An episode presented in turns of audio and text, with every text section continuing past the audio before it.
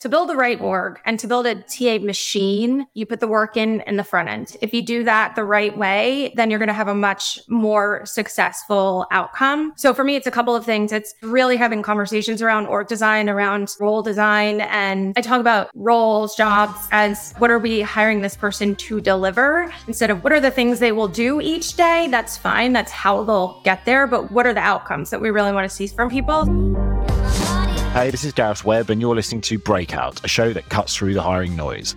Here, you'll get an unfiltered view on what early and growth stage companies are doing so that you can take their best practices, processes, and frameworks and implement them to help you build teams more confidently. Thank you, everybody, for tuning in again. It's uh, Gareth here at Breakout, the podcast by Outscout. I'm joined today by Jenn Gardner, who is VP of People at CharterUp. It's a business I'm sure most won't have heard of, although kind of had a meteoric rise recently in terms of its performance and market share. I will not take up the time to introduce. I'll pass that over to you, Jenn. So, welcome to the show. First of all, welcome to the podcast. Thank you. Do you want to give our listeners an intro to yourself and CharterUp? Give everybody lay of the land. Yeah, sure. Thanks, Gareth. Super excited to chat. I always love our chats whenever we get together. so yeah, so Jenn Gardner, I've been working in the people space for 15 years, over 15 years. I've been with CharterUp as VP of people for the past six months. CharterUp is a marketplace for bus charters. So based out of Atlanta, but with hub in Austin and remote first for the most part. Huge focus on TA over the past six, six, months, talent acquisition, as we are, as you mentioned, in kind of hyper growth mode right now. So that's how we got to know each other. Prior to CharterUp, I was, uh, I spent two years as CPO at June, which is a global prop tech marketplace as well. So also built out the people function there, grew the team through the hyper growth, growth phase of the business. Prior to that was a senior director of talent at Casper, the, the company that disrupted the mattress industry. And then before kind of startup and disruptor marketplace days, really grew up in kind of large public commercial organizations. It's where I really learned kind of the ropes of people and talent. And so very excited to chat today. Yeah. saying you're in hypergrowth mode in 2023 is kind of a weird thing to hear. And it's a very nice thing to hear. Yeah. Tell to me, this is wild. Like before we go into the people side of the conversation, so you know, we talk to founders, we talk to all folks at the exec level, people or like functional leaders. It was wild to me when we first got introduced to CharterUp that I was like, "How's this not a thing?" Which is always the the aha moment with a good business. Like, what what who what Uber did not do this? Why did they not do it? Lyft did not do this. Why did they not do it? They obviously had the technology available, just not the customer understanding.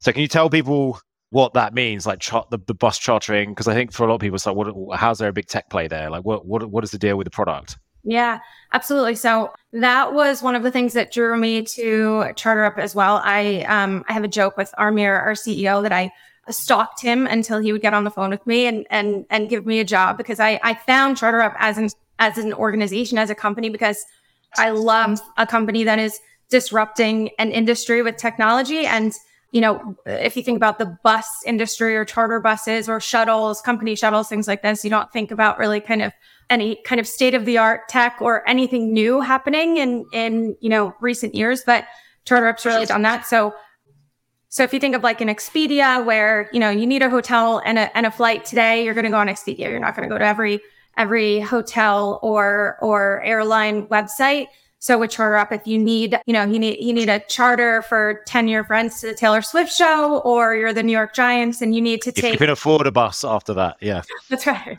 or you know, you're the New York Giants and you need to take, you know, take the team around, you're gonna come to us because we have we have we have hundreds of partners all across the United States, operate bus operator partners, and we have technology to just make the best um, experience possible. Everything from you know live bus tracking to you know really really high standards of operations from our partners and and you know the best pricing with our marketplace model. Yeah, very good. Yeah, it's I mean it's it's just like that's the whole piece, isn't it? It's like you know, you're not. It's it's good. There's quite a lot of logistics there. It's not one ride for one person to one place. It's a big group of people. If something goes wrong, there's more at stake. Um, you have obviously like enterprise and corporates using your service for moving employees around campuses and facilities and stuff like that. Yeah, it's very good. I like one of the examples we had, which I, think was it was it Tesla here in Austin that I think may have used you guys because when they were building the gigafactory, they didn't want people not turning up to work. So it's like, well, we're going to make sure you get there because of the deadline. So you, uh, the construction folks literally had door to door service, which is insane, but but impressive. Very good. Uh, and so six months in, like to the point which you're prepared to be candid, like what did you turn up and see? What were you like? Oh shit, I need to fix this. What's happened in the first six months of you being there? So a lot of org design, a lot of hiring of some really critical roles. I think we were at a point or uh, kind of still are at a point where we're growing out of, you know, startup phase and really elevating, elevating as a business and, and how we work. So, so a lot of new roles, new leadership. And I think, you know, the company started in office in Atlanta and everyone was together and then the pandemic hit and people dispersed and then, you know, started hiring remotely. So uh, didn't, you know, didn't necessarily intend right away to become a remote first organization. So really focusing there on now that we, you know, we are in this remote first org, we're 165 people now. We're not just a handful of folks in the in the Atlanta office you know, how do we really maintain community and and make sure that we are, you know, working together in the best way possible as, as a remote team. Mm-hmm. So it's like org design, leadership, scaling out leadership, and looking at kind of how you scale culture, or like you said, community. Communities maybe a better word for it. I, I, I struggle with the term a little bit. I used to I used to really love the whole term of culture, and I think I think it's sort of different now. I think people view it as a different thing because people don't want to be forced like what what does culture mean? But I think community is a really good way of explaining it because I think that's more about belonging, right? And feeling you're with people who you care about and they care about you. Whereas culture's like, this is what we're doing. You need to fall into this kind of framework. I, th- I think you're right. That's really interesting. I think, you know, there are, there are two separate sides to that. So when people ask me, like candidates ask me all the time, right, what's the culture there? And sometimes they'll say, well, what does culture mean to you? To your point. But, you know, uh, when the first things I think about our culture is super high performing. We, you know, everyone on the team, on all of the teams, just holds themselves to a really high standard, has really high expectations for ourselves, for our team, for our business. And I think that's, you know, that's, that's, why we've been able to be so successful. I mean, the business has been profitable since inception where, you know, it is, it's, it's a strange thing to say for a tech startup, a tech company in 2023, hyper growth. I mean, it's, it's a little, it's a little scary, but we're smart about our growth. But yeah, so, so the culture is, you know, to me is kind of how we work, how we do things, what's accepted, what's not, right?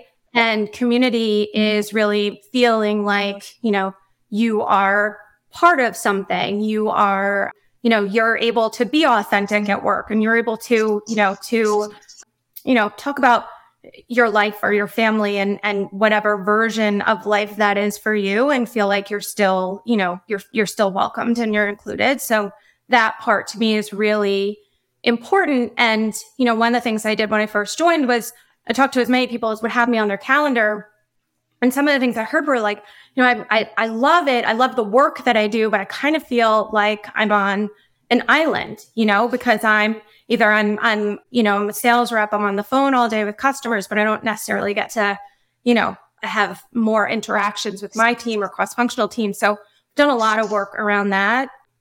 And we've, we've seen, we've seen a great response so far. There's so much more to do, but, um, just kind of really always thinking about, about how do we bring people together.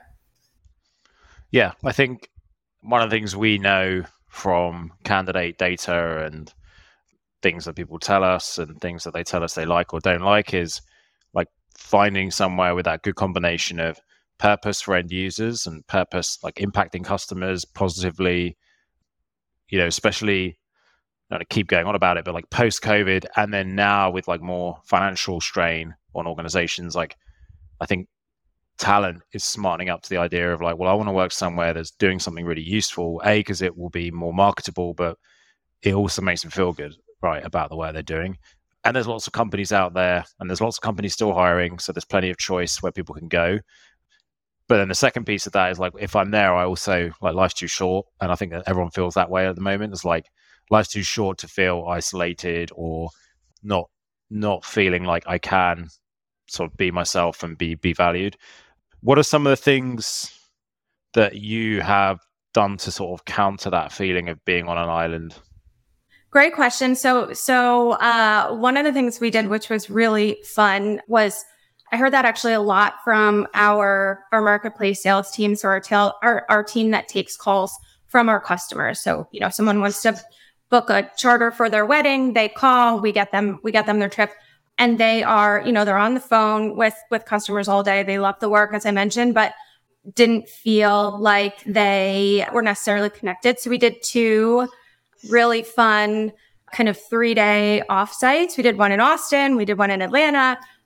It's funny because we have we have concentrations of people in both cities and they kind of swapped, right? So that they could go somewhere where they where they don't live and explore a new city and just had a really nice time just you know spend time with Amir, our CEO, Howard, our president, and did some, you know, did some really good learning and and future planning for the team, but also just had fun. You know, when there was a mechanical bull involved, I was embarrassed. they didn't invite me to that one, but uh, you know, just a just a fun time, just getting together, just those things that you miss when you're not in the office.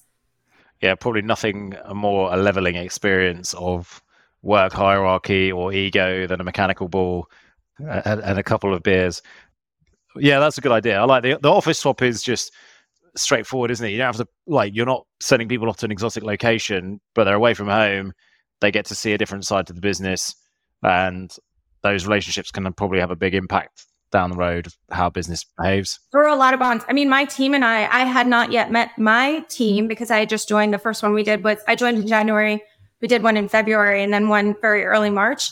And it's the first time I met my team. And I mean, just just the three of us being together was was incredible. It was great. Yeah, it's very good. I think more and more companies. We spoke recently, so the podcast we released today actually was with the VP of Revenue at a company called Hubble, which is like workspace on demand. So they don't own properties, but they're like you. They're like the marketplace for a desk or a meeting room or an office. They're scaling in the US a little bit, but I think they will get a lot bigger because WeWork doesn't quite solve the problem. Like WeWork's like one place, you get a card. I'm actually with Hubble because my last company we um we had more space than we needed because we were global and remote also, but ended up with more space than we needed and yeah. Yeah. Oh right, so you know, yeah, so they're, but they're they're doing a lot of sort of conversations with people leaders, ops leaders, founders, and it's you know I had the same thing last year where we had a really nice office in downtown in just outside downtown Austin, we were using it less frequently as weeks went by because everyone was like one day from home, two days from home, three days from home. Some people moving away. It's like, what are we doing? So, and they didn't allow you to sort of fractionalize that. So I, th- I think yeah, there, there's a lot. There's still a way to go for everybody, but I think if you've got good hubs, like talent's easier to get, easier to keep, easier to connect people. I think it fully remote work from home can be fine. You you can do those things off site. You don't have to have an office necessarily, but I think getting people getting people out of the I think people can get into slumps, right? Just being at home fully all the time. Yeah. And it's not, you know, it's not just the in person. I think, you know, a lot of, a lot of kind of magic can happen when you do that once in a while, but it's, you know, it's just being, it's being intentional about communication. You know, I, I, I always say, you know, over communicate when, when you can. And, you know, we recently did an all company all hands, which I love to do. Um, we'll continue doing those and just, you know, sharing information. People get to hear from our leadership team. People get to hear about what other teams are doing. People get to share what their teams are doing. We get to celebrate, you know, anniversaries, new roles, new hires. My new hire slide was, was giant. I put up because I didn't have enough time to go through everyone. I put all their faces on there. Just, you know, having those moments of coming together and, you know, kind of energizing and being excited. We have, you know, they, we use Slack for, you know, we have a community Slack channel where we, where we do everything from, you know, post pictures of charter bus in the wild when we see them out, you know, uh, to, you know, screenshots of, of really great customer reviews or really touching customer reviews. We talk to people during really, you know, kind of sensitive and, and special moments in their lives a lot of the times. You think wedding, you think, you know, you think that the, the high school lacrosse team going to the States, right? These like very emotional times that we're with people. So that's lots of fun. And then, you know, right now we're in Pride. So all of our all of our pride comms and conversations are happening. So you know, you just have to to work at it. It's not. I think. I think as long as you're intentional about it, then remote first is a wonderful, wonderful thing to do. Yeah, I, I would agree, and I think it's really Um, it does need work, and you you need to be. I think it needs. What I've realized as well is like I go into if I lead things too much internally, I feel a bit cringy because I watch all these Instagram reels of people mocking their workplace, trying to make work fun, and I'm like, oh, I know that that goes on, but it shouldn't stop you from doing. It. You just got to do it well. So I've sort of made a bit of a rule that like it, it gets passed around a bit as to who whose idea eh, that we're executing and what we're going to do when we meet yeah, up. And, fun. Go force the fun. No, exactly, and and yeah, try and build consensus, which is obviously difficult. But I want to go back to um, so, so so building out, scaling the team, but specifically the critical hires, the leadership positions. We've talked about this before, but like, how do you go about? Like, I'm not talking CharterUp pre-Jenn. I'm sort of CharterUp now. How do you go about building out these positions, defining positions, making sure that the hires are made the right way, get the right person in seat and that like alignment is um is initiated well yeah i think you know for me the talent acquisition process and what i've learned over the years is that you know to build kind of to build the right org and to build a, a, a ta machine you put you put the work in in the front end the work in in the front end that doesn't always happen and if you do that the right way then you're going to have a much more successful outcome.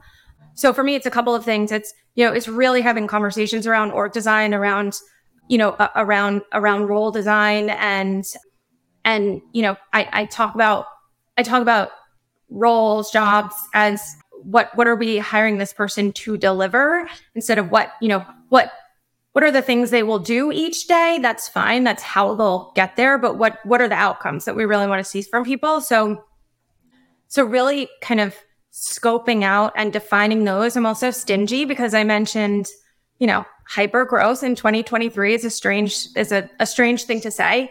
I come from years and years and years of, of large retail organizations in my background. I never want to do another layoff. I never want to do another reduction in force. So I am stingy, but my, my I have I have great partners who who work with me you know, as long as we put in the work in the front end. So what we do, one of the things that we really focus on is is we build out scorecards for every role that we launch. Every single role that we launch launches with a scorecard. How we use that scorecard is first we define like, you know, what why are we hiring this job? Tell me in not don't tell me in fluffy JD language, tell job description language. Tell me like why do you need this person? you know, and if I'm and, and and if I can dig in and say, well, that person can do it, or that person can do it, or that person can do it. If not that, then okay, we need this shot. What are the outcomes again? All, all outcome based. So how will you know that this person is successful? What do you need them to deliver? Not just what do you need them to do every day, but what do you actually need them to deliver? And then, you know, what are what are the kind of competencies. So so what are, what are the behaviors what are the competencies that you need from this person that you need this person to you know to possess to be able to do to deliver those things in the best way right? So we we define that first and that work ahead of time you know sometimes i mentioned i have wonderful partners so no one ever groans when we first talk about this but you know someone could groan because they go oh like i just i wrote the jd like i'll just know it when i see it I don't like I'll know it when I see it because there are so many um, you know unconscious biases so, so, many things that can come into play there with know it when I see it. So if you really define it first, A, you're making sure that you're putting resources where you actually need resources. B, you're building out you're essentially building out onboarding plan. You're building out, you know, 30, 60, 90. You're building out their kind of talent check-in, talent assessment over the over the next, you know, however many quarters, years, et cetera, because you're nailing that down from the beginning, what you need this person to deliver. And then we define in that kind of pre kickoff session also who will interview. We have the same people interview each role. So it's apples to apples. And we, we identify, you know, who will, who will focus in which area. And, you know, that way people get the same questions. Each candidate gets the same, you know, number of questions, types of questions. Obviously we don't, you know, it's not a script. We will, we will dig wherever we need to, but, um, you know, there's so much I think that goes uh, or that comes from kind of consistency and and making sure that you're you're evaluating all the candidates in the same criteria. So do that beginning, we do that kind of front end work. Wrap up my we do that front end work, and then you know by that by doing that we're we're we know 100 percent what we're looking for, and we can we can go get it. Yeah, I think we try to look at positions as kind of like a product spec like what's the outcome what's what, what's going to help achieve the outcome then the the kind of like to do's and the all the traits and the characteristics but most specs problem with job specs that get written say a hiring manager goes off and writes a job spec what i find most of the time comes back is a hugely verbose war, war and peace that doesn't matter how good is how well it's written it may not get read. Like start starting off with like 10 bullet points working backwards from the outcome and then and then the traits and then like okay what's the stack rank? Like everyone's got i've had another debate with a vp of people who she she actually said to me that unconscious unconscious bias i won't say her name unconscious biases and she's like they're just good judgment gauges and i was like well no not always because things change. So, like, if you're just constantly hiring for the same thing with every way you hire and you want X school, X company, X type of brand, like, yes, they may have been a barometer for quality in the past, but I don't think that's the same now um, with things changing. So, when you said to me, when we spoke the other week, and you talk about scorecards, like, I, I typically do the opposite of a groan because I'm like, here we go. Like, we can just get this done properly because that's where we like each other. One of the reasons. yeah. Yes, I think so. It's like I, I, say this quite a lot to my team, but it's like I can't remember. I think it's one of your US presidents that said it, and I'll have to. I've gone blank, but it's like if you've got five hours to chop down a tree, spend the first hour sharpening the blade of the axe, and then the rest is a lot straight, more straightforward. I think hi- hiring is just like I have to repeat that a lot with companies and execs and teams. It's like don't just shoot us, don't just shoot us a spec and say right, let's start seeing people. I'm like no, like let's talk, let's organize this information, let's let's actually just put the spec aside for one moment because that it's you know uh, candidates don't read them or they don't read them properly and that's not necessarily any fault of their own. So yeah i think scorecarding and getting organized being data driven up front. So so how do you how do you how do you if, if people do groan I mean you're saying like hey this is what we're doing what's your sort of like rebuttal to that? What's your counterpoint obviously it's just the way it is because you're VP of people. But I'm, honestly, this is gonna this is gonna sound untrue. It's not true. I I don't get a lot of groans. I don't get a lot of groans. If I get a little like, ooh, that's not what I'm used to.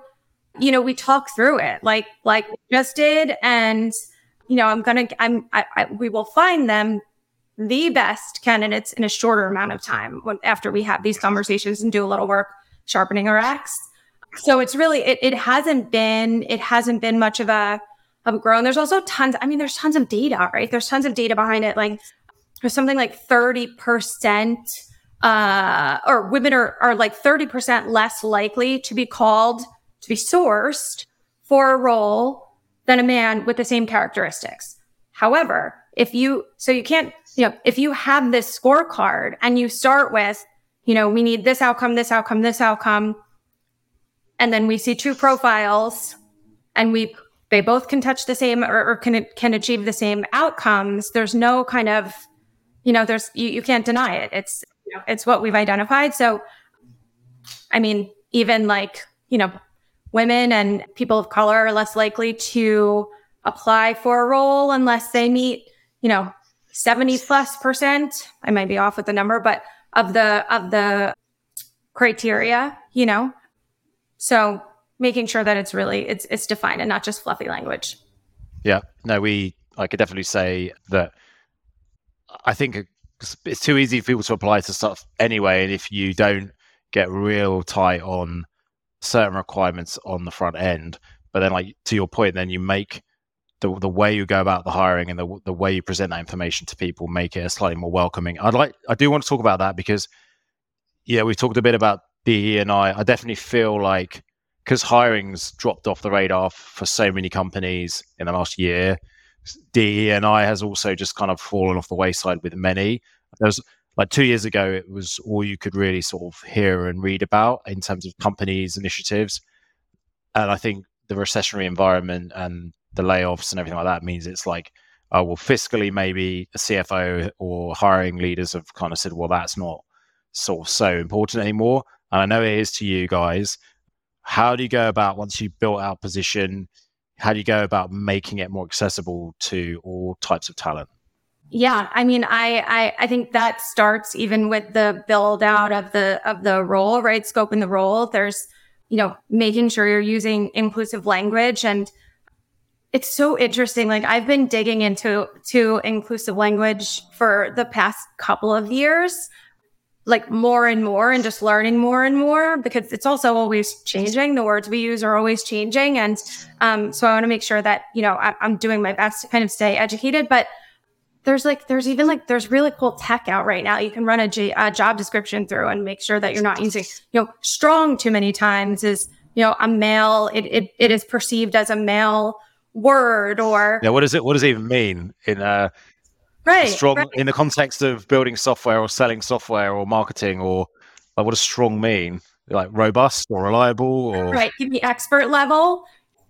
Yeah so like there's like cool tech you can run things through. There's there's there's so many like uh, well I'm giant nerd but there's so many like tools and yeah what are some for anybody listening there's kind of like there's other there's there's other giant nerds that will typically listen to this like what what are those um, what places can you guide people to that you would use any of those tools or resources there's Uinclude you Uinclude i want to say is a is a really good one for job descriptions i love I, we even like just internally like i love slackbot like you know pop up someone writes hey guys someone's you know you'll get a pop up and say this is not you're not using inclusive language, right? And so and so just kind of prompting in those ways, I think there's there's yeah, it's fun. We we've joked about this before, but now that you have an Austin hub, like YARL is just the best inclusive term from my perspective anyway. But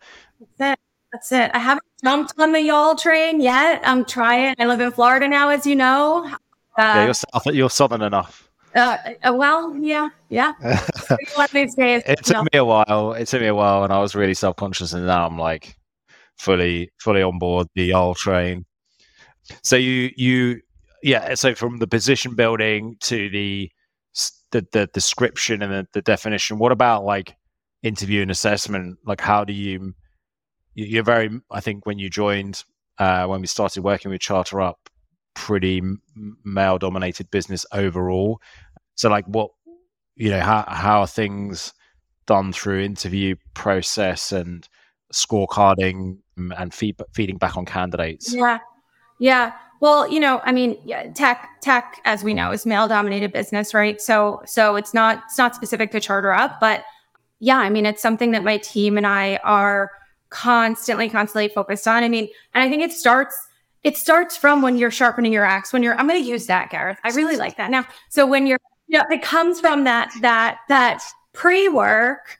I won't say who. He's he's wonderful and a wonderful partner, but he was one of my business partners was talking about a hypothetical candidate, right? And saying, you know, these guys are, you know, this, this, this, they come from this, this, this companies. These guys are, you know, they, and, and, ex, and, and all I heard, I heard, what, my, what, what, guys, what, my, what, what, guys, because, and I said to myself, I don't believe so, but who knows? Maybe he's picturing a man in this role. So, you know, I think one of the, one of the critical things that everyone needs to do. And it's not always easy to do, but you have to speak up in moments like that. So I said to him in that, you know, in that conversation, like, you're saying guys, I feel like you're saying guys because you're from Jersey like me. And we say, you know, hey guys, all these years, but is it or, like tell me who you picture when you see this role like oh my goodness he said i i was saying guys i'm not picturing a man consciously however i think it's just like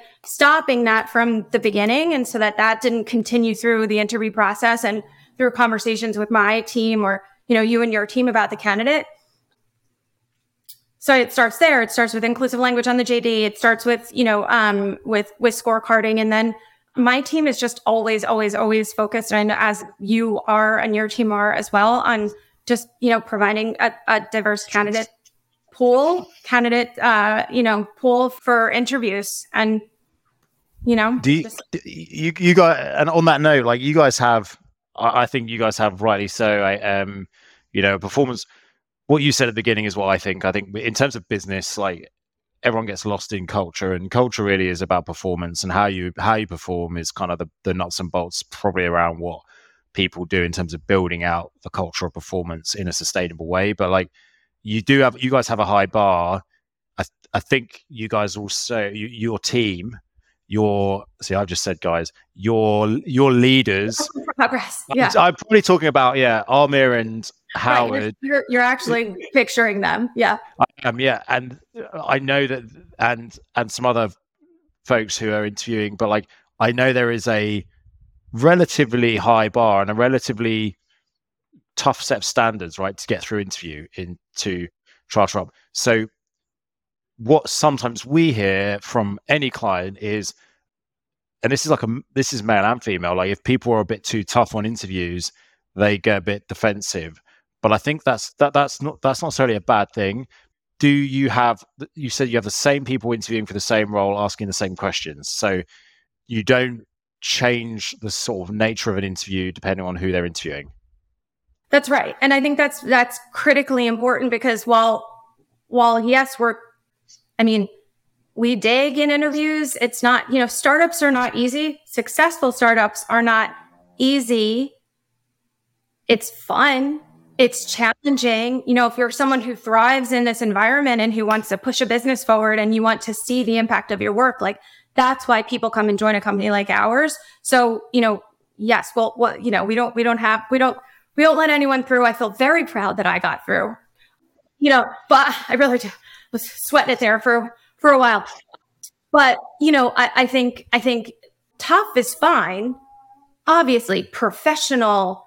You know, nothing that is that is not you know unprofessional or or or or not you know good, but tough on everyone. Right? There's another stat that I won't even try to remember, but it's something around women get asked X percent more questions typically in an interview and have fewer time to answer each question, typically in an interview. Big study done. So isn't that interesting, right? So so that's just one of those things that we can kind of knock out as long as we stick to our stick to our scorecards and stick to our areas where we're probing. What do you think that is? Do you think like I would say what I think it potentially could be is that sometimes a man interviewing uh, a male interviewing a female, sometimes a male interviewing another man can just they can bro out on an interview and it's all like chit chat and or or they and I think sometimes probably what that historical data comes for is males potentially scrutinizing female candidates more. Yeah, I mean that's what it is. It's that kind of you know, we we would love to think that it's not real, but it is real. I've experienced it. I mean, I've had I've had interviewers look at me like, "Really? Did you do that?" Yes, I did that you know, and I, and, and yeah, I mean, I, but it's, I think talking about it, I think putting it out there and saying this happens and this is still happening and here are steps that we're taking to make sure it doesn't happen in our organization is important. Talking about these things is really important. Yeah, I think so. Talking about it is good because it leads to probably what needs to happen, which is males probably needing to be coached on interviewing better to be more stringent with other males and not feel like there's going to be conflict and then being more like consistent with whoever they're interviewing, right? Just like just be this just just I think with hiring in general, like you, there should be no surprises. It sh- if it, you know, yes, you can surprise people with curveball, tough questions, but it shouldn't be su- too many surprises in general in any facet of a hiring experience. But I think that a lot of people that interview go too one way or the other. They go too tough on questioning, or they go too soft. Just be like firm, consistent, um, and direct. They just their pets, or they, you know, and the weather, or or it's a, you know, it's a it's an interrogation. Yeah, I mean, I think I think a lot of people need to be taught how to interview better, and we've done a lot of interview training here. I learned how to interview better by coming here. I really did from from Howard, our president, who who's my leader. I I mean, he's incredible. He's built you know businesses. He's been you know hired by boards to to select their leadership team, and you know, and and and I've learned from him. And so we've done a ton of interviewing not a ton. We've done we've we've done we've hit all hiring managers with our interviewing training. We'll continue to do it, continue to go deeper, deeper. But I think everyone can learn how to interview better. Yeah, I, I think. Well, I, I was just going to say that the, flip side to people interviewing candidates and having to be coached is also to watch out for candidates that are really good at interviewing because they exist and it do, that's a skill and sometimes that is their best skill is interviewing and it doesn't always mean it translates into being the best employee and team teammate you at all. can dig that out. You can dig that out. Yeah so so i was going to say so so for, well on that note how do you dig that out? Secondly with howard you said like you've learned from him. He, i think he's very good at getting people he likes to pe- people answer directly concisely what what did you learn from him? So first question there is like, how do you dig that out? Like just good interviewers, and stylistically or confidence wise or whatever it may be. Second question, like with Howard, like what what's he helped with your improvement? Yeah. So Howard is um, Howard has used pieces of the method that he learned from from the book Who, the A method for hiring when Howard, when I first joined and, and Howard sent me a book on interviewing, I tried not to be offended. yeah, welcome, VV4. Here's a book on how to be better. You just hired me to lead your people function and hire your team, and you're going to send me a book. Okay, I'm always I'm always open. So so I popped the book open. It's really funny, and we actually I, I joke because we had this conversation ahead of ahead of him sending me the book, but I had been following for years a number of pieces, you know, of that theory and, and, you know, was able to dig in a little deeper and learn a little bit more. I don't take everything from that book. I don't agree with everything from that book, but you know, it's, I, am I'm, I'm not modeling exactly after, but I think there are really some really critical pieces that, you know, can just, can just break through break through anyone who's a great interviewer, a not great interviewer, you know, to understand really what is the likelihood of that person being able to produce the outcomes that you need for this role? Right. So, what would be some things to just like? I, some people have a very good innate BS detector, and I think I'm all right at that. Like, and I think some people are like, "Oh, well, this person come away from interviews, they're great." Like, I'm like, "Well, did you ask how that happened and what it how, did how do they instigate that? What else didn't work? Because if if someone's gone through their career and they interview and they nothing's never not worked that's the first red flag for me because like yeah it's irrelevant like um as to how good you've been at certain times in your life. You will have failed if you've been working hard enough or trying hard enough. So yeah what what, what are some things that you look for?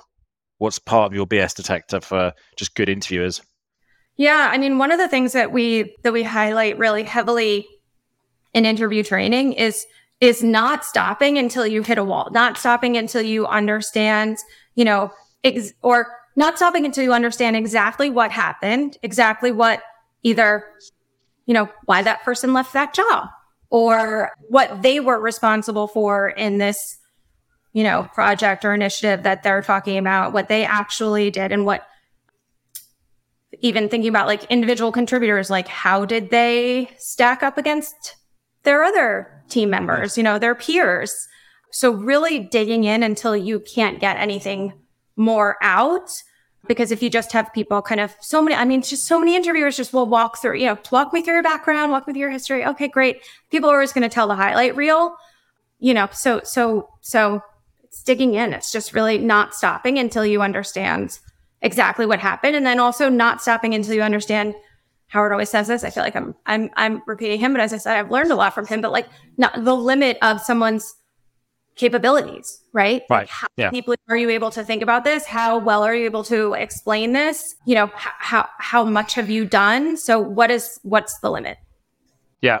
So like one of the ones I try to sort of say to the team is like we we try to filter for this anyway, just Uh, like mechanically through resume and LinkedIn profile, but multiple, multiple short stints. So, and if someone's like, "Oh yeah, I left there because my boss, I couldn't handle my boss." Oh, okay. Next question. It's like, well, no, hang on. Why couldn't you handle them? What do you do? Try to do to improve it, or or oh, they, I left this. You see this with AEs a lot. It's like, oh, I left there because they changed the comp plan. Okay, but like, even if they changed it, and you stayed and earned slightly less, you might have been in a better position than just leaving another job. So why not try to go and influence or just deal with that and accept it? Like something bad happened to you, so you change jobs, like that just means that you can't handle change. So I think to your point, I think more recruiters, hiring managers need to probe and until like you say, you hit the wall, which essentially you're satisfied with the answer, right? You're satisfied that it makes sense or it doesn't, and then it's either a like a green or a red based on how you make decisions. Yeah. First, those first calls are so critically important too. I think, like, you know, when we're working with your team, those first calls that you're having or your team is having, or if it's, you know, my team recruiting for something internally, it's those first calls are so critical. And I always say to my team, like, you know, this is, this is your chance to show the business what you think good talent is.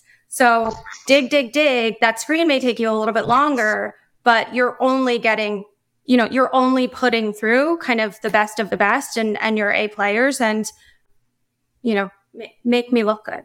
That's I. Yeah. Yeah. Make every, make us all help each other. Um, for sure.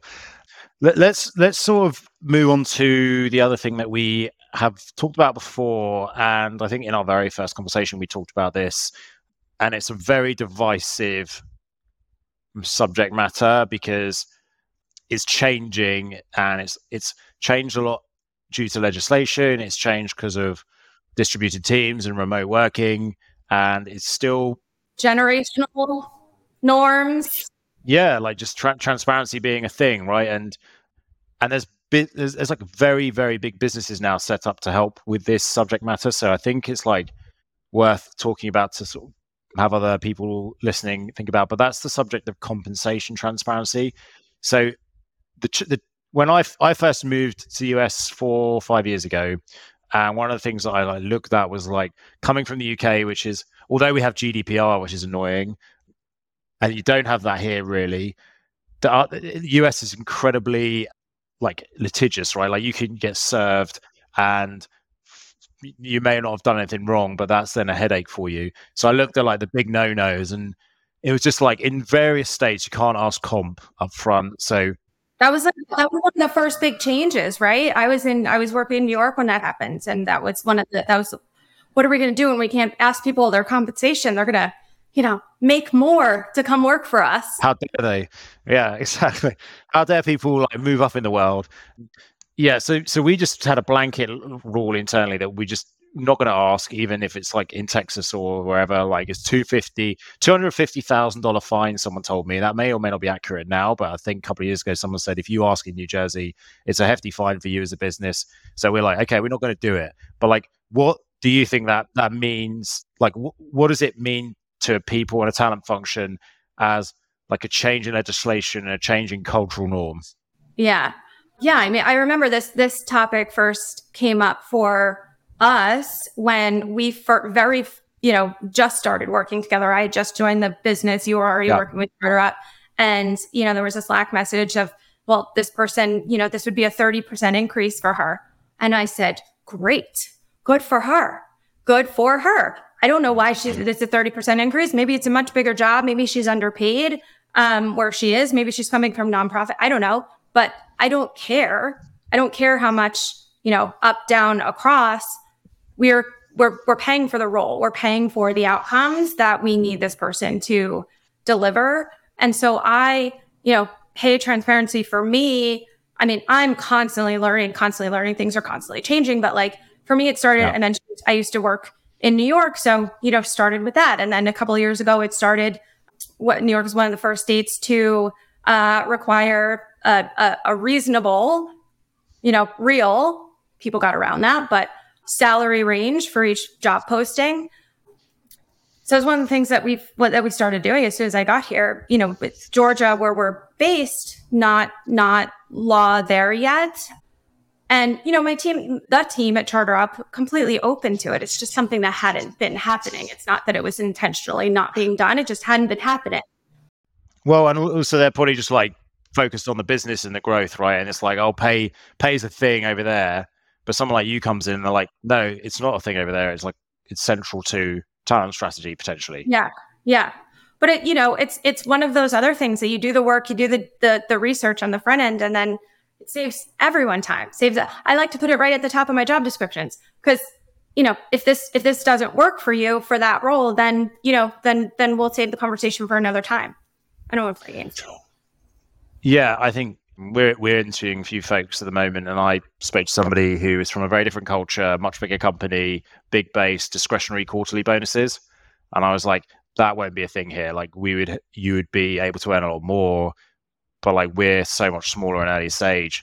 I was like, I just want to tell you now, like I was like, I like you as an individual, but this compensation will look like this, and we sort of walked through it, and they they were like, look, I appreciate that transparency. I, I can handle that. Like yeah, you're telling me I can earn more, but I just won't have as big a base salary, and I'm joining an early stage company. I should probably sort of feel feel comfortable with that. So I just think it's yeah, it's these are things that sh- again like no surprises, right? It shouldn't get to the end and be like, oh, you're pulling an extra 30k on your base demand, where we've told you this is the range. So like absolutely not. And then it also says something about reasonable people. I think like if people negotiate reasonably about comp or anything, then they are by definition more reasonable people to deal with and probably better to work with. Um, if they get a little bit carried away, then they can probably get carried away in other areas of work. I mean, I think it's reasonable to have the conversation again, as we do at the end, right? They've learned more. They've learned, you know, they, they've learned what it takes to, you know, to to to do this job and to do it well and to be at this company. So, you know, it's it's it's worth revisiting again at the end. This is one of those areas too where I get super nerdy because there's so many more tool there's there's better and more and, and accessible tools out there now for comp benchmarking and for real comp benchmarking. You know, it used to be you had to work at a big company and spend, you know, tens of thousands of dollars to get these big reports that, you know, may or may not be accurate and took a whole, uh, you know, whole team, a whole month to put together. I use Pave. I think I talked to you about Pave, right? I use Pave, what I, yep, integrates with our HRIS. So you have to give to get. You're not giving any, obviously, you know, uh, personal identifying information, but yeah, they, they take basically pay data from you guys, they encrypt it all right, and it's just by function, title, probably right. area code. compared to their, you know, against their leveling structure, which is you know very similar to what we were using anyway, and and it integrates. So you're getting real time data. And since I've been using it, and I and I run every job through it, internal and external benchmarking. I always look internally before, you know, before we're posting an, an open role or or creating a new role, but it's never been wildly off, which is just a beautiful, beautiful thing, you know it's real people are making right now. That's what's, you know, that's what's in HRIS. And you can cut it a bunch of different ways. We don't rely heavily on on geographic differentials. I mean, we're not paying everyone like San Francisco Bay level because it's just cost of labor is just the, is the highest there. But but you know, we do we we we typically do like all US combined. Sometimes we'll go a little bit deeper if we're you know, if the role sits in Austin or a role sits in Atlanta, I want to make sure that we're looking at the right data. But so much at your fingertips now that didn't used to always be there. And it's free for us to use, which is like, you know, I told you I'm stingy. I'm stingy. and, we're, and, and we're a startup. No, you're not. You're stingy. Uh, what's the word? The word I would, you know, I think we we keep Jake and I talk about this, and then we we've heard it and we've sort of internalized it. It's like 22, 23 is like the the return to rigor, which is like money's not free, so don't act like it's free.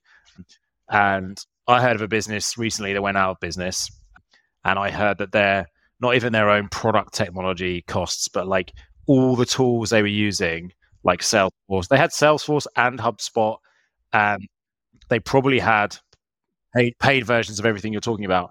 But they were spending they were spending eight million dollars a year on just SaaS tools for their internal use. Not not yeah yeah. I was like, well, there you go, and that's that's the kind of the mindset that the world's been in for the last sort of five to ten years, actually, post the last recession. So like when interest rates flattened and everything went crazy, I, th- I think yeah, being stingy or frugal or clever or resourceful are very good things to bring into a business, especially with hiring as well, because you know we spoke to a company the other day that are probably going to land a Series C, maybe D I can't remember which letter it was, but it was like Q4, and they're going to probably raise 100 million, and they're going to hire like 30 salespeople.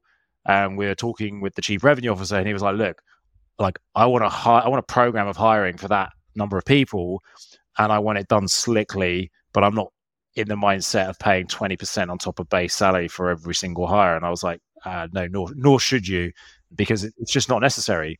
So I think everybody's getting more sensible. I think you still have to pay for certain quality of tools. But I think for you, yeah, to your point, like you give to get, so you're just giving data to get data. I think Pave Carta is great, right, for transparency of equity. Yeah, so you can, Pave's great, right? Yeah, yeah. So you can get equity, you know, benchmarking. It's great. It's it's really good. Well, and the other thing that you've mentioned before that I'd never heard of, just while we're talking about these talent tools, because talent folks do love to sort of hear about these things. It is is is a benefits platform that you use? Is it Gravie? Ah, yes. So we use Gravie is our yeah our benefits provider. They're also a startup, and um, we're able to get really, really, really rich benefits through them. It's honestly, I say this to people, and they probably think that I'm not being truthful because it sounds crazy, but it's that we have the the most we have the, the the most robust and kind of rich benefits plans that I've seen in over a decade since companies started chipping away and, you know, and not spending money there.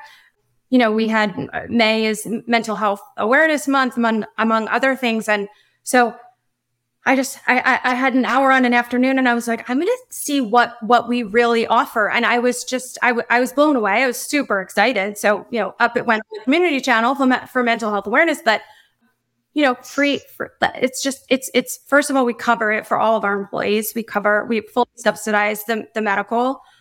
And then it's just, you know, teledoc therapist appointments, which is the only way I like to do therapy. Don't drag me into an office, but but I but I will see you to, from the comfort of my desk. And and I mean so many other things even like, you know, for me also as as a lot of other people, physical health is you know, is it plays a big role in your mental health and feeling strong and feeling good physically. So, you know, access to all kinds of, you know, really good like meditation apps and um, classes and virtual classes. And, you know, these are things that were offered. It's interesting because these are things that were offered a lot like pre a couple of years ago that no one really, I worked at companies where we had all of these benefits and talking about spending too much money, right? we spent a lot of money on all of these benefits that people didn't either know we had or didn't care about or didn't use. And I think now we are spending money in really smart areas and, and supporting our employees, you know, in ways that really matter to them now. I mean, who doesn't need a therapist on the screen? Not me. You know, so like in, in 20, in 2023, you know what I mean? So it's like, it, it's a very it's a it's an investment that I think not all not all companies, not all startups are making right now, but it's I think it's a smart one. Yeah, the thing I think that's changed, in my opinion, so I came out of college and started working in 2005 when it was obscenely hardcore and you couldn't take a morning to go to the doctors or the dentist and you know i work you, you know you were working 60 hours a week I was. And so it's like, yeah, no time for, I used to just squeeze in like 30, 40 minutes of gym and lunch. If I was a minute late at my desk, I got frowned at.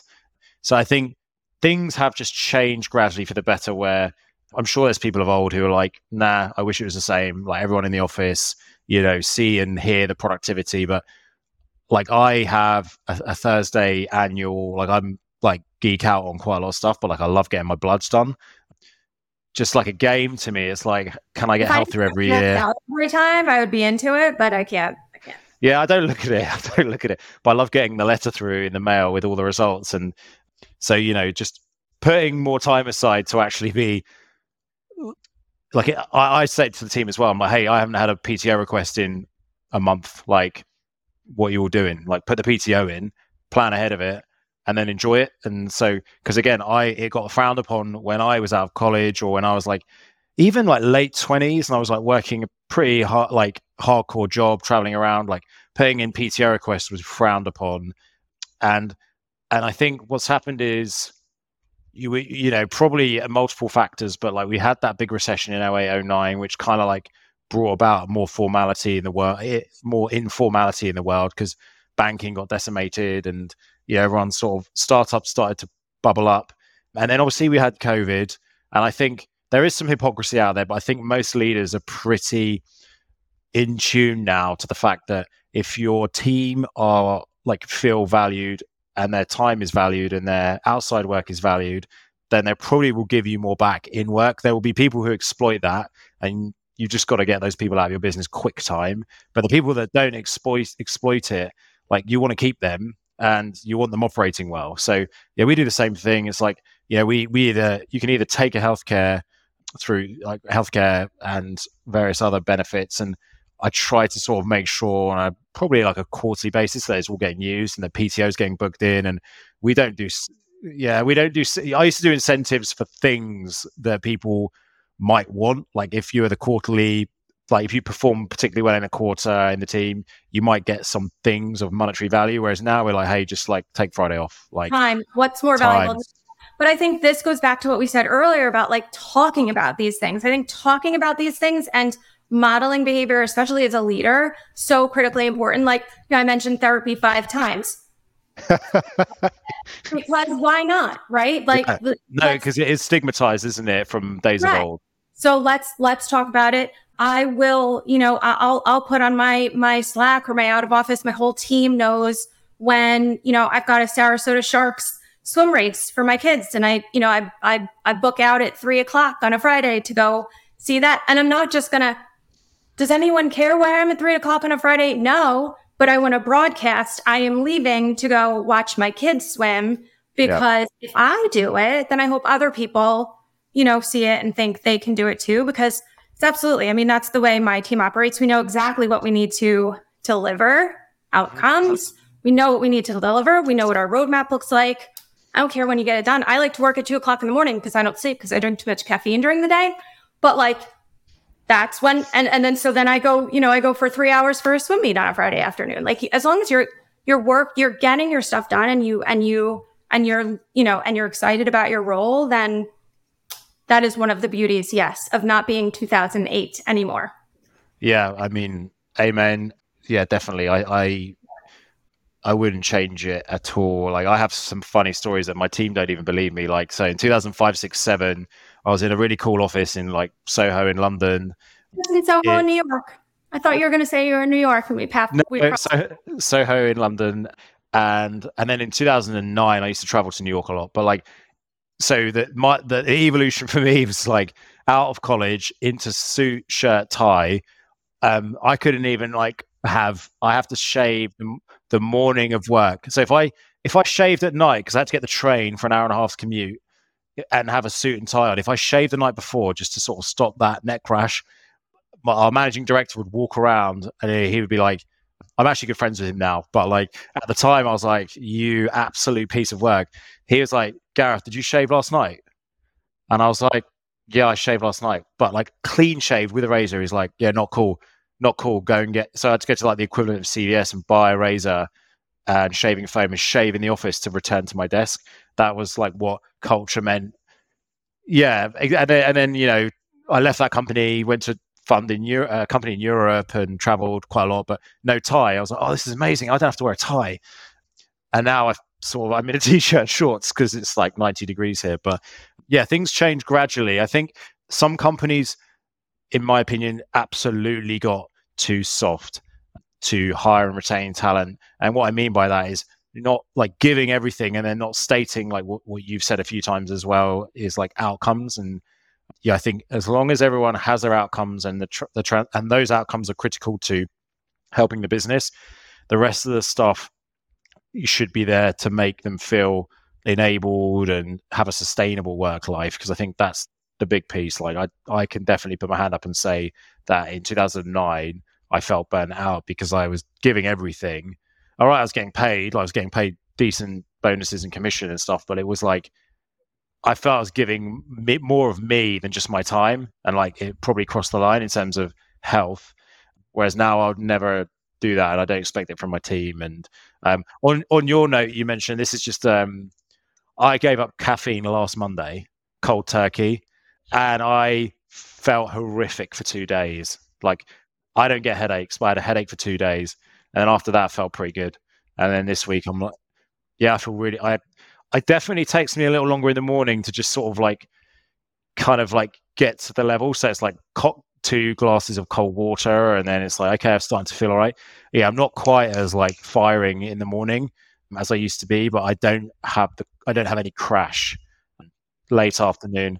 But I'll, I'll probably I just try. I need to try it again. I went. I mean, I went. I was, you know, no caffeine every well, with my kids, being pregnant, before I got pregnant, getting pregnant, you know, nursing, no caffeine. I went for years with no caffeine. Why I just started again, I don't know. But um, but now good. I because it's yeah, great. But now, like now, I have them. So like you know, now I yeah yeah. That's actually a fair point. I think I think that's absolutely why I went from being like an espresso in the morning and one at lunch to like a three in the morning, two after lunch guy.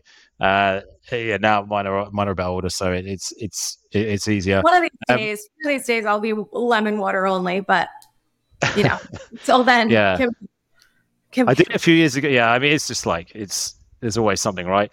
Let, us wrap up in a few of these points that I want to kind of ask you about that we always ask our podcast guests. What advice would you give to founders and people teams like na- navigating salary and comp transparency? And and what would what would your like two or three pieces of advice be to anybody like thinking about compensation and transparency, having a tough time with it? Yeah. I think, well, I think when you think about comp, you have to think about total comp. You don't just think about yes. the salary. You have to think about, and that's everything. That's like what we know as total comp, but it's also, you know, how, how rich and accessible are your benefits? Are you offering a parental leave?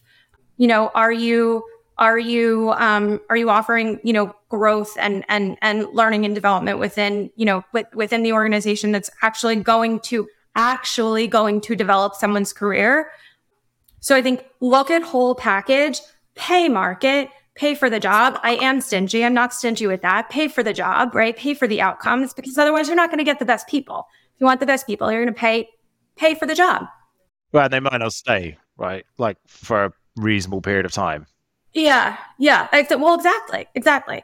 And you know, I think I think it can be an uncomfortable thing, especially for you know, as I mentioned earlier, like generationally. I I remember when it was like, "What do you mean you're talking about your compensation to your peer? How do you know your peer makes you know three percent more than you do? You shouldn't talk about it. That's unprofessional. It's not unprofessional. Why shouldn't people? Right? So it's happening. Let's not pretend it's not going to happen. And you know, that's why we always look, we look internally for every promotion, for every hire. We want to make sure that, you know, we're, we're, is there someone else that we need to adjust because we're making this hire now? Because now we know that, you know, that market rate has really changed since this person was hired, for example. So I think just get used to, get used to it. Get used to it because it's, it's, you know, it's, it's really not going to be long before the law is everywhere and it's just the right thing to do, right? It's just the right thing to do. And don't worry about if someone's making 30% more at your job. Good for them. Yeah, I would rather work for a company where everybody was well correctly paid and everybody was like engaged, bought in, and motivated because they you'll do better, right? Like if it's it's kind of like I hate always using sporting analogies, but since I've come to the US, it's so big that like everyone knows what some of the top players get in the football teams, right? They know that they're on X guarantee, X yearly package, like quarterbacks and whatever. But other players don't complain about that. They're like, no, we want that person to be really well paid, and we want the best person there because we'll all do better as a result. That's right. That's right. And and you know, I think as long as you're challenging people, you're you're you're clearly defining roles and expectations and you know, you're giving people good work, you're trusting them, you're you're letting them be flexible if they need to be flexible if the role allows for it. Obviously, someone who's on a, you know, needs to answer the phone for a customer has to be on during those hours, but you know, giving giving your team especially in this remote environment flexibility and then tying it all back to we're all in this together. We are all one team. We're building the community. We're trying to be as as ourselves as possible at work and talking about things like therapy and and you know and and talking about our all different kinds of families and and you know making space for people to you know to to to be as authentic as they're comfortable being at work. And you hope that they're fully comfortable. And if not you make changes to get them to the or to, to make your environment where you know where you do support that kind of um, inclusivity and and and comfort. But it's all like to me i see it as just like all pieces of the pie that make a really incredible place to work it's not just paying the highest salary it's not just having the best benefits it's not you know it's not having unlimited pto and then you know exactly you know, you know exactly the kind of person and the kind of motivated, driven person that is going to be super successful. And then guess what? Your business is successful. Yep, it is. It, it can easy. be that. It, yes, sounds easy. It can be, can't it? I, I know where I, I, I tell you where I know I've gone wrong in the past is I think if you put mission first, which we talk to a lot of our clients about this, and we tend to target companies that are like doing useful things that impact people because then you get the talent that want to do that. Like they want to come along for the ride and they feel good about the work. Then the money kind of follows. And as long as it, you know, it's not just money up front. You know, for the last 10 years, if you were only about money, you'd go to like a FANG type right place if you get a job there. But even that's changed now. So it's like mission first, then like motivation and things that support a good living and outcomes and obviously environment. We had a really cool post from somebody earlier um, today on our community channel, and it was I mentioned CharterUp in the Wild. So they they they snapped a picture on site in Albany, New York, providing critical transportation for necessities like food and medicine to displace migrants. I mean, it's just like there there really is a mission behind what we're doing, right? Providing access to churches and, and mosques. And, you know, this person who was there and who happened to be on site and saw this was like, this is actually this is why I came here. This is why it really spoke to me. It's interesting. We have a lot of we have people with like really kind of spiritual backgrounds and and who come from you know we have people who come from nonprofits we have people who come from that that really really mission driven work and um you know it's because get cars off the road get cars off the road charter a bus yeah, uh, I mean, you I come from London. It's like I have to drive everywhere here in Texas. It drives me nuts sometimes. Like yeah. it's it's fun at times, and then other times I'm like, I don't want to drive. Like I just want to sit on a train and like you know read or whatever. But drive a minivan like I do, then it's not fun to drive anymore. yeah, just ferrying around. What what's the like? What are we're, we're almost almost we are way past time, which I knew I knew that we would be. What is the thing that you find so much more difficult than it needs to be when it comes to hiring? Like whenever, wherever you go so much more difficult than it needs to be is I think, oh, that's a, that's a really tough one. This, okay, again, this is, this is going to sound like I'm making a pitch. I'm not making a pitch for CharterUp. I love CharterUp. I will make a pitch for CharterUp, but I think when you have the right process in place, when you, when you do the things that we talked about and you, and, and, you know, you, and, and your team is on board and your team is fully committed to finding the right you know, candidates and find it, finding the right people to keep building this business because we have crazy lofty goals, right? We need the right people to do that. I used to just, I used to say like, how are you telling me this role is so critical and then you're canceling interviews five minutes before? How are you telling me this role is so critical and then you can't make a decision? I've handed you five amazing candidates. I won't tell you where this has happened my entire career. But yeah. but that I, am not encountering that here, which is amazing. Everyone's I mean, dialed in. It, it really speaks to you know to to the leadership and to the team that was here before me because it wasn't something that I had to had to change or had to you know wrangle and wrestle people to to make them do this the right way. So yeah, that helps just just we've just got like obviously got smart driven and efficient people that want to get things moving and and then the incentives must be right as well um, i saw something recently that was i'd never heard this, the phrase before someone who said it, was like show me an incentive and i'll show you the action like i think that that's kind of like a big deal in the way we the industry of technology and um, getting things done the right way cool well look if people want to if any other people folks want to geek out with you how do they connect with you just LinkedIn. Always on LinkedIn. LinkedIn. Yeah. Yeah. yeah. Perfect. Great. Good. Well, uh, yeah, that was very good fun. Like very insightful, and I think you're like you clearly have like a personal attachment to this whole mission of making people organizations better. I think, yeah, some people, some people, it's just very much like, yeah, this is just business and that's how we're operating it. But I think you definitely like you geek out on it as you've told me before, and I think that that comes through.